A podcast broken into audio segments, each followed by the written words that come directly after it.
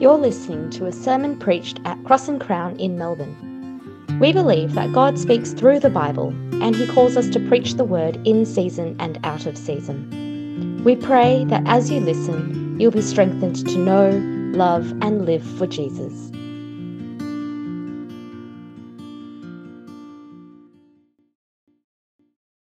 Our friends, let's pray. Almighty God, Father of our Lord Jesus Christ, you said that your word is living and active, that it's sharper than any sword, that it penetrates to the division of soul and spirit, joints and marrow.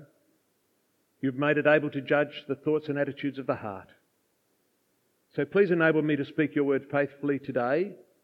Please cause it to do what you have promised it will. And we pray this in the name of Jesus Christ and for his glory. Amen. Well, friends, uh, as you know, many Australians love sport. They love sport of almost any and every kind. But many of them, including myself, love that strange game, cricket.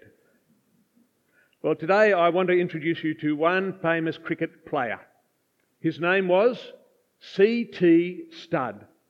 C.T. Studd was born in 1860 into a wealthy family who'd made their fortune in India, as you could do in those days. One day his father invited a visiting preacher to their home. And C.T. was going out to play cricket, and the preacher asked him straight out, Are you a Christian? Apparently, C.T.'s answer was not convincing, and so the preacher pressed him some more. And then he explained the gospel to him, and C.T. was converted to the Lord Jesus Christ.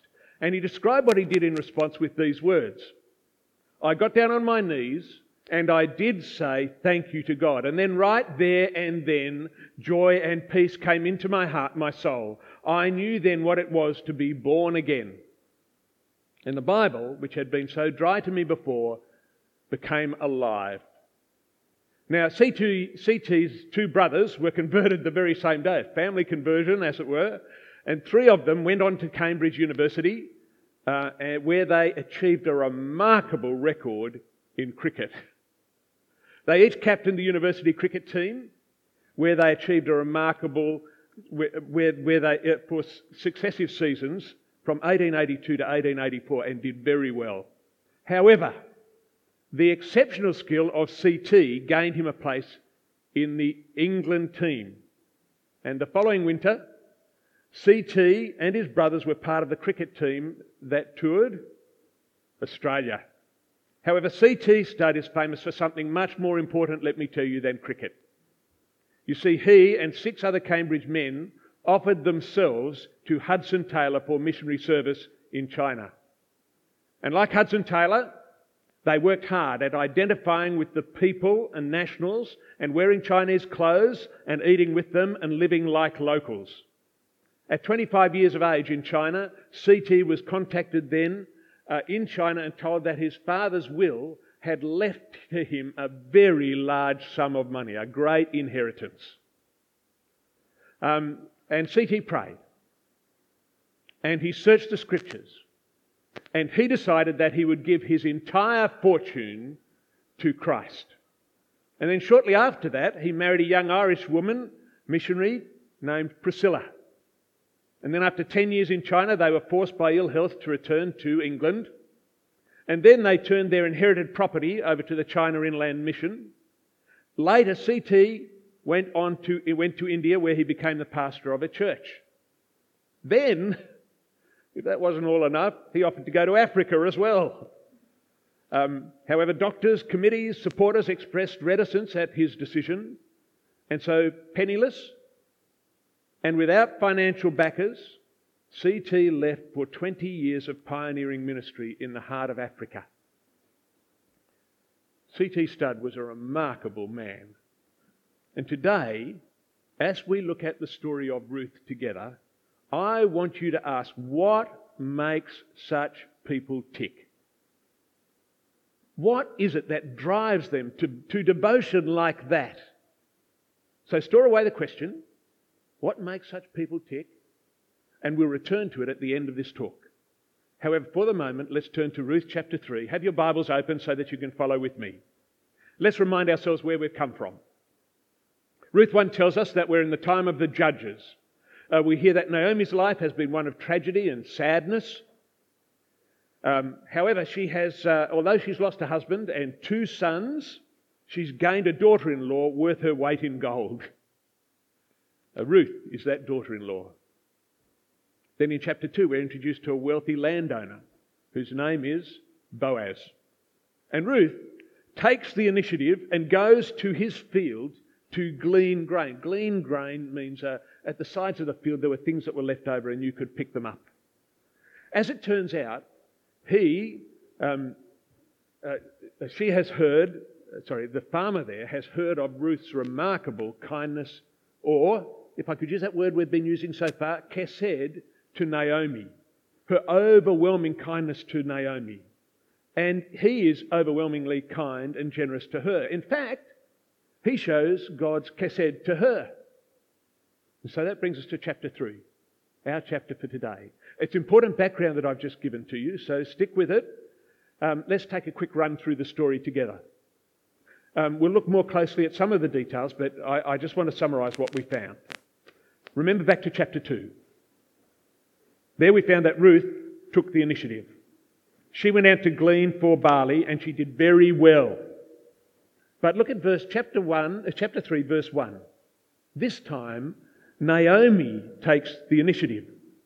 She seeks some longer term security for Ruth. Look at verse 1. She says to her, My daughter, um, shouldn't I find rest for you so that you will be taken care of?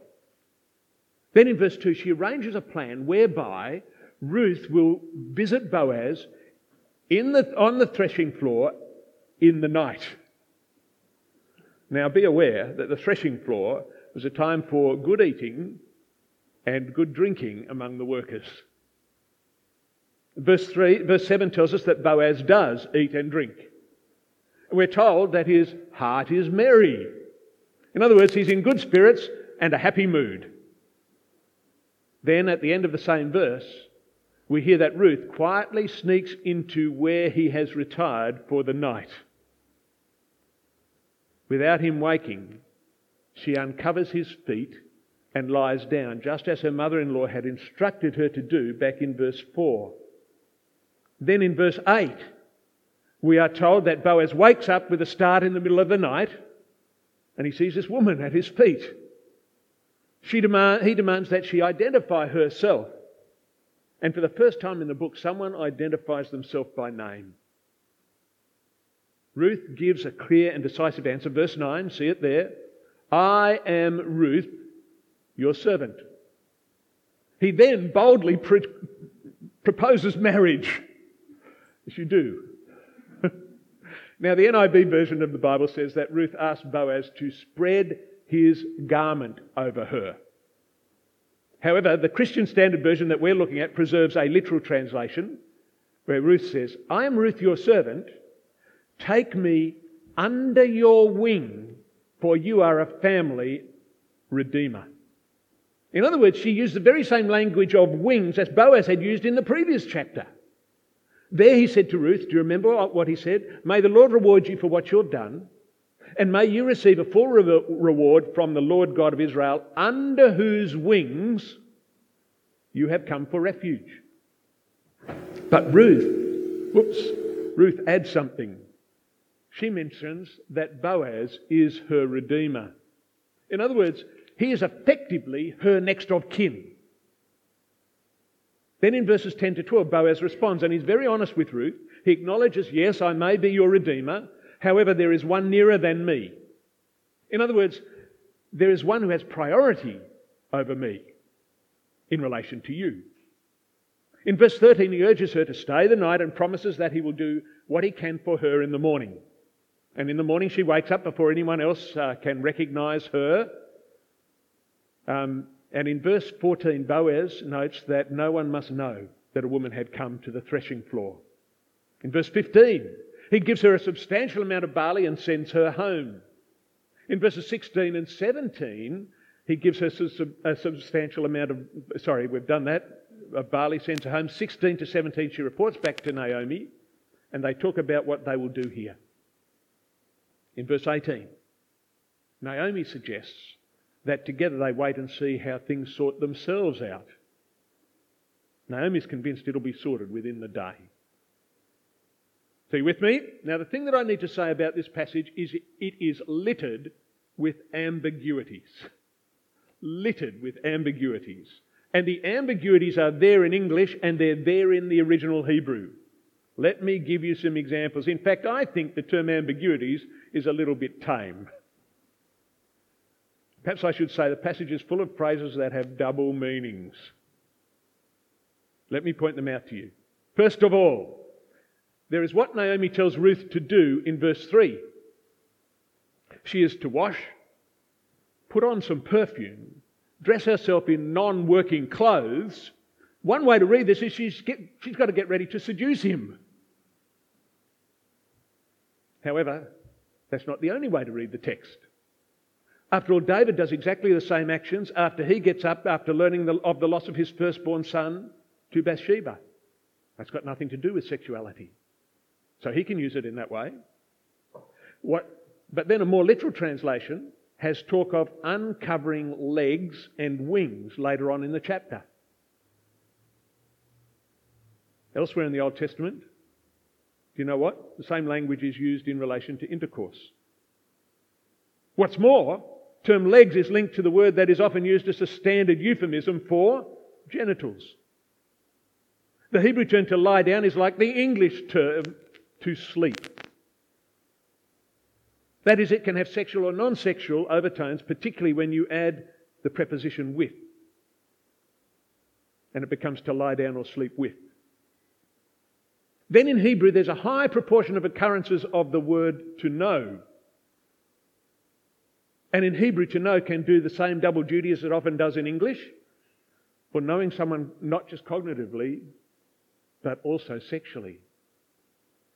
So back in Genesis 4, we're told that Adam knew his wife, Eve, and she conceived. Finally, in verses 4, 7, and 14, we're told that Ruth is to go come or go into certain circumstances, certain places. Well, those words in Hebrew can be used to refer to someone coming to another person sexually, as it were. So I think this author has been very plain with us, and he's shown us that there are. What, well, what do you think? Why is he putting these ambiguities here? What's he doing? He knows who his readers are. What is he doing here? Why is he, what's he trying to achieve by doing this?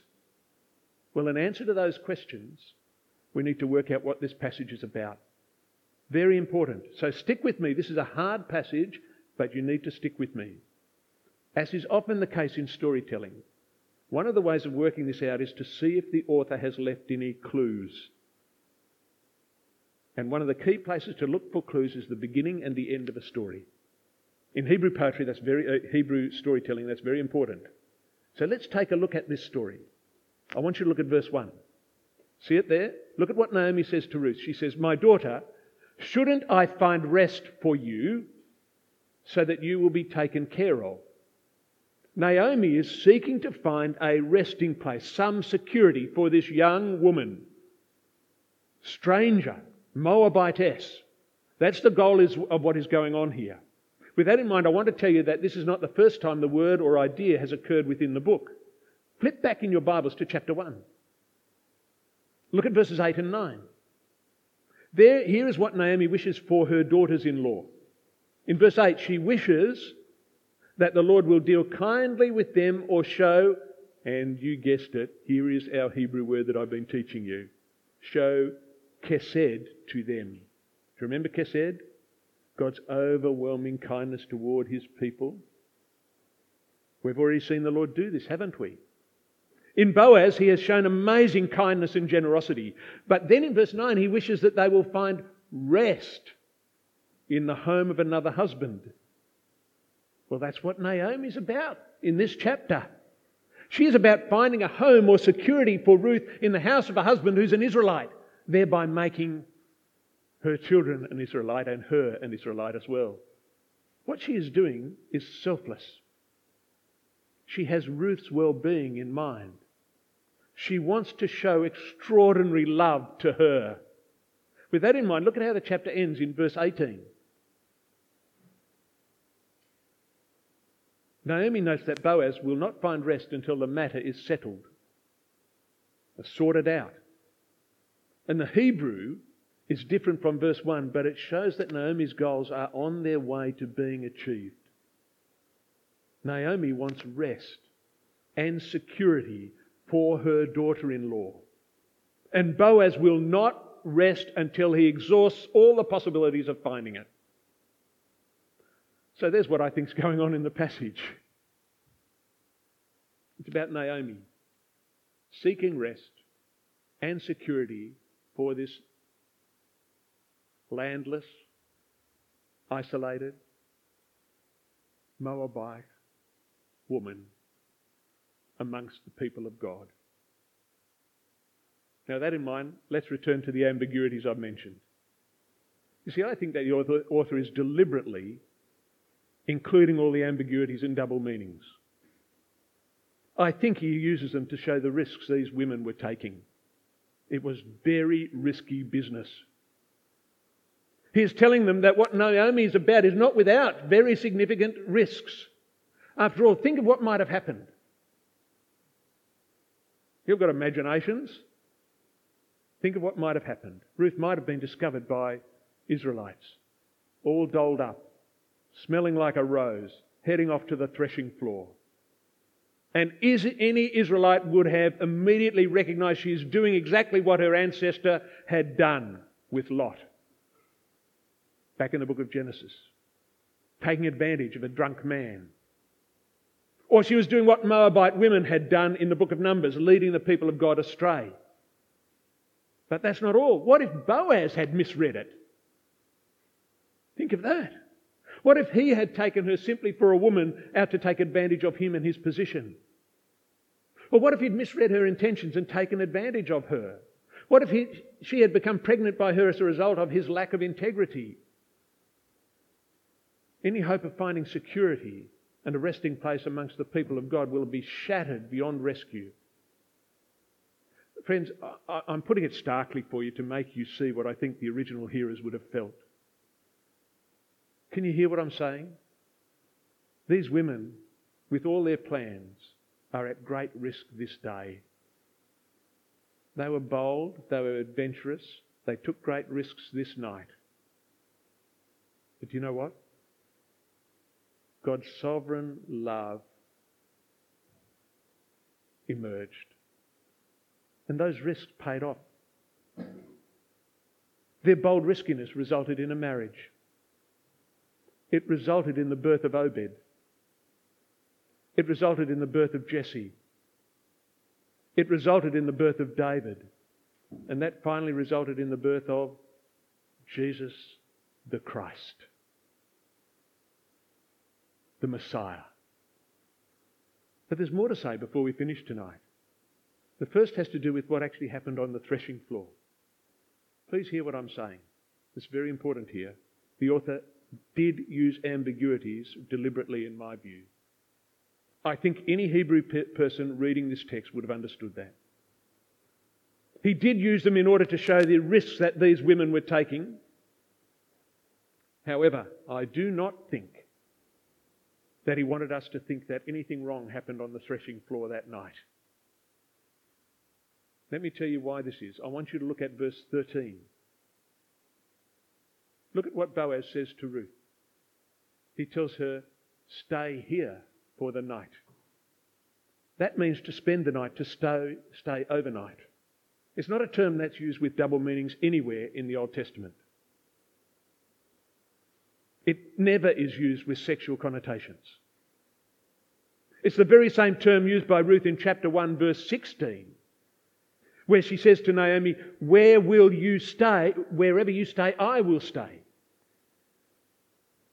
Now, this is the author's signal that we have a godly man here and that he, like her, is not interested in a night's sex on the threshing floor.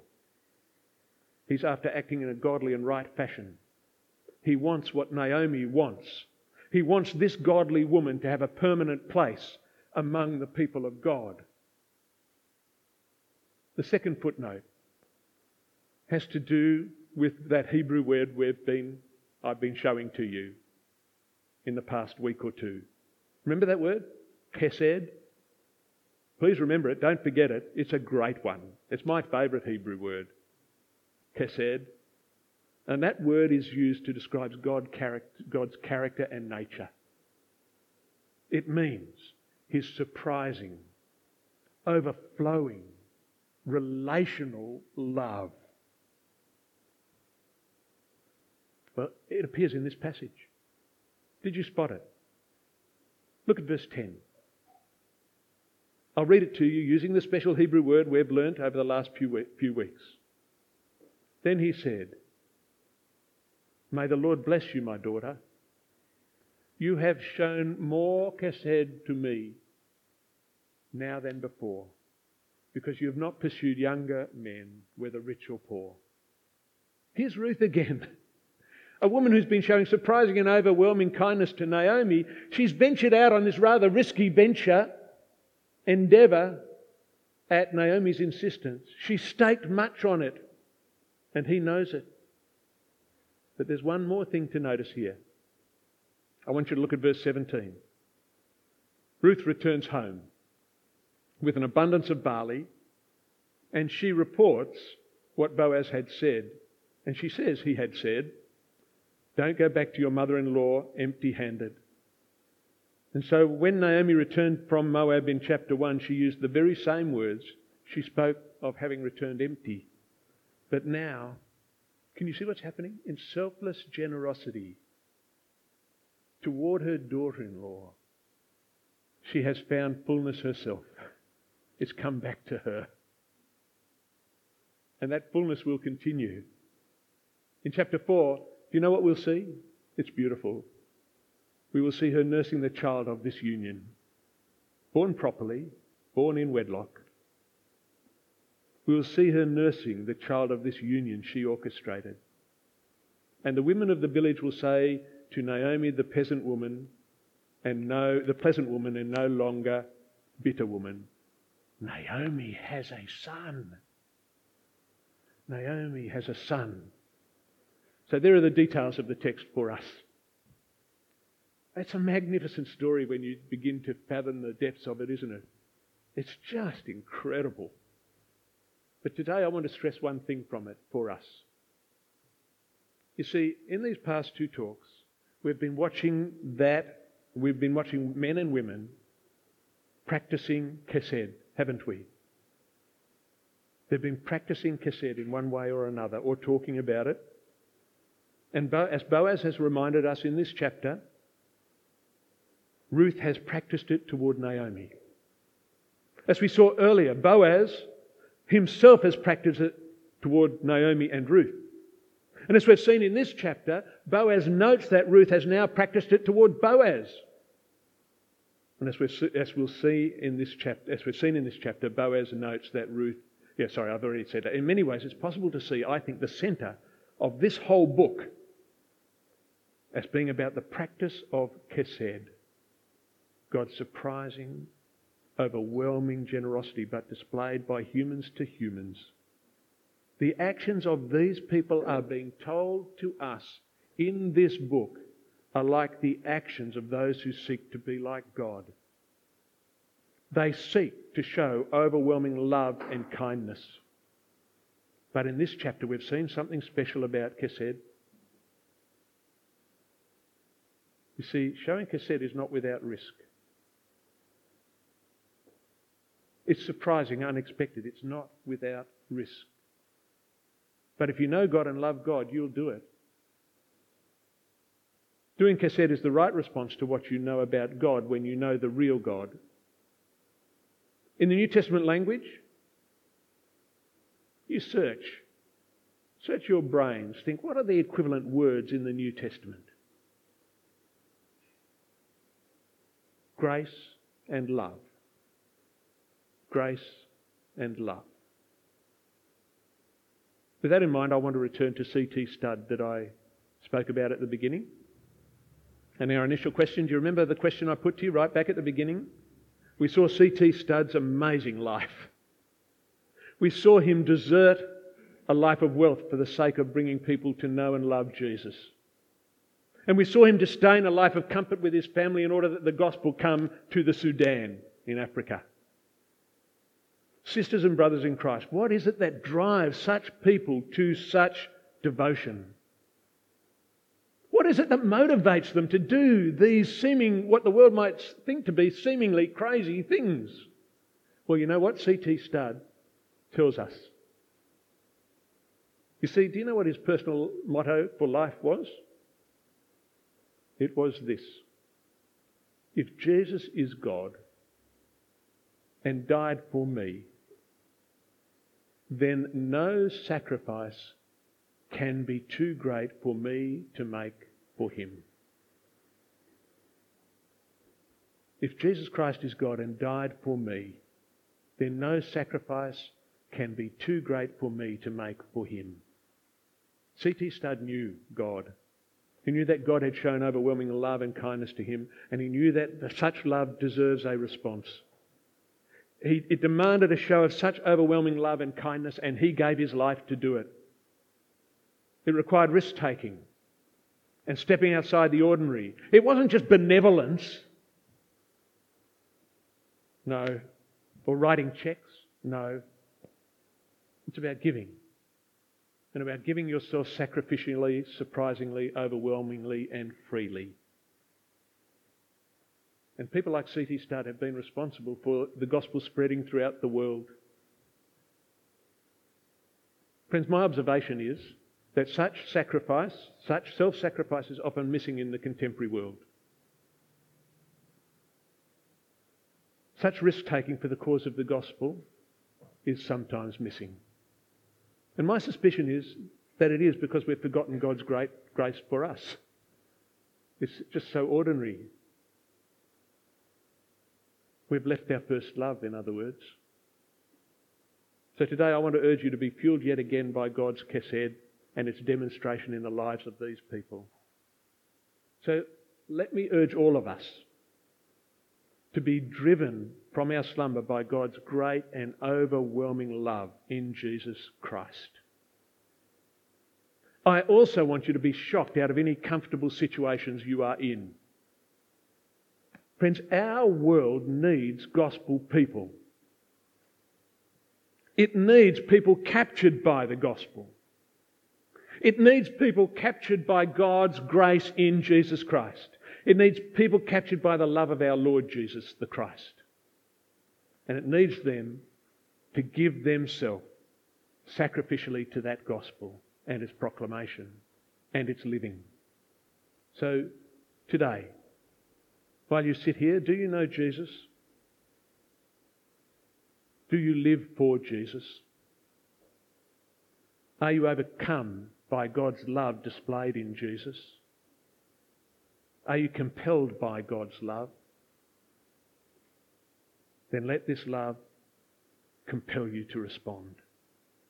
Listen to Paul in 1 Corinthians 5, verses 14 to 15. He says this For the love of Christ compels us. Since we have reached this conclusion that one died for all, and therefore all died. And he died for all so that those who live should no longer live for themselves, but for the one who died for them and was raised. Brothers and sisters in our Lord Jesus Christ, what is it that compels you in life? Is it the latest bit of technology? The almighty dollar? The desire for a comfortable life and someone to enjoy it with? A house, maybe, a car, a relationship, a job, a good career, or is it the love of Christ? For if you know what it cost Christ to become human, if you know what it cost Christ, what cost Christ paid for your sin, if you know what cost the Father allowed for him to take on, to do it, then I want to urge you today to let that love, kesed, that kesed, to drive you on to compel you. Let it drive you to take risks, even if they might be misunderstood by others. Let it cause you to put to death your small desires and ambitions and allow it to drive you to no longer live for yourself, but for him who died for you and was raised for you. Friends, in the language of Paul the Apostle, you were bought with a price. So glorify God in your bodies, your souls, with every part of your being. Let Christ's love compel you. Let Christ's love compel us. Let's pray.